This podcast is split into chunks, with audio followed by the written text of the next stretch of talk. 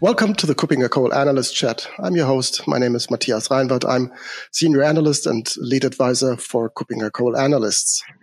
My guest today is John Tolbert. He is Lead Analyst for KuppingerCole in the US. Hi, John. Hi, Matthias.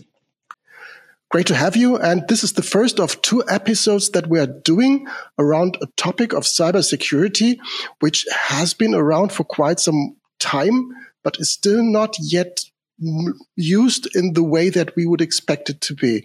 Um, let's start with with MFA. How is the level of adoption currently in when it, especially when it comes to enterprise use cases? You know, I think that's that's a really interesting question, and you know, we have recently seen a paper that was uh, published by Microsoft. It's a survey of MFA or multi-factor authentication adoption uh, in, at the enterprise level, looking specifically at uh, what they see for Azure. And it's kind of interesting. You're right. You know, we have been talking about multi-factor authentication for for many many years now, and the the number of uh, usage is surprisingly low. You know, it's twenty two percent. So you know, around one fifth of enterprises are using multi factor authentication. And you know, given the emphasis, the the number of news stories that we've seen in recent years around things, you know, as desperate as ransomware attacks uh, on enterprises that are leveraging credentials to various kinds of fraud, you know, especially account takeover fraud, you know, insider risks, uh, data exfiltration.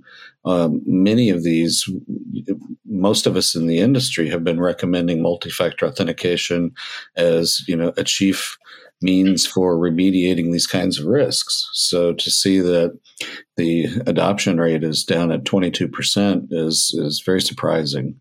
Uh, certainly would expect uh, a higher rate of utilization than that. And I think, you know, we in industry need to continue to communicate the the need for MFA and also to talk about, you know, the variety uh, of different kinds of multi-factor authenticators that are out there and how they might be useful for different kinds of enterprises right? Does that mean that does that mean that organizations are not adequately executing some kind of risk assessment? So comparing the price to spend for introducing MFA versus the, the, the risk that comes with it when there is a breach, when, when there's no MFA? You know, it may be a, a decision about risk. It may be a decision about you know user convenience uh, as well. You know, I think you know from our consumer world, we are all familiar with what MFA tends to mean. You know, with getting a, uh, an SMS text and then having to enter it somewhere else, and you know, it's not very convenient, and actually, that's kind of fraught with security problems of its own.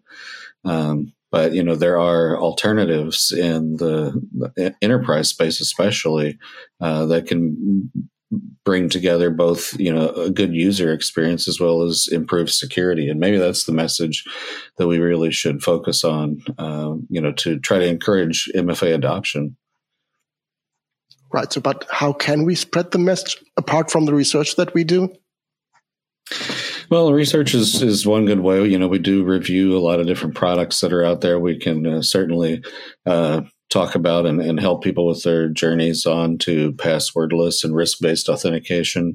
Uh, you know, we are uh, looking forward uh, about a month from now for e- our EIC, the European Identity and Cloud Conference, where there will be a, a, pretty good focus, of course, on identity subjects and authentication in particular. And we even have a session called MFA usage in the enterprise. So on that panel, we're going to, going to talk to uh, practitioners uh, about MFA adoption in the enterprise and talk about some of the different kinds of options that are out there and, and how well or not they're working for those who uh, will be there on the panel. panel.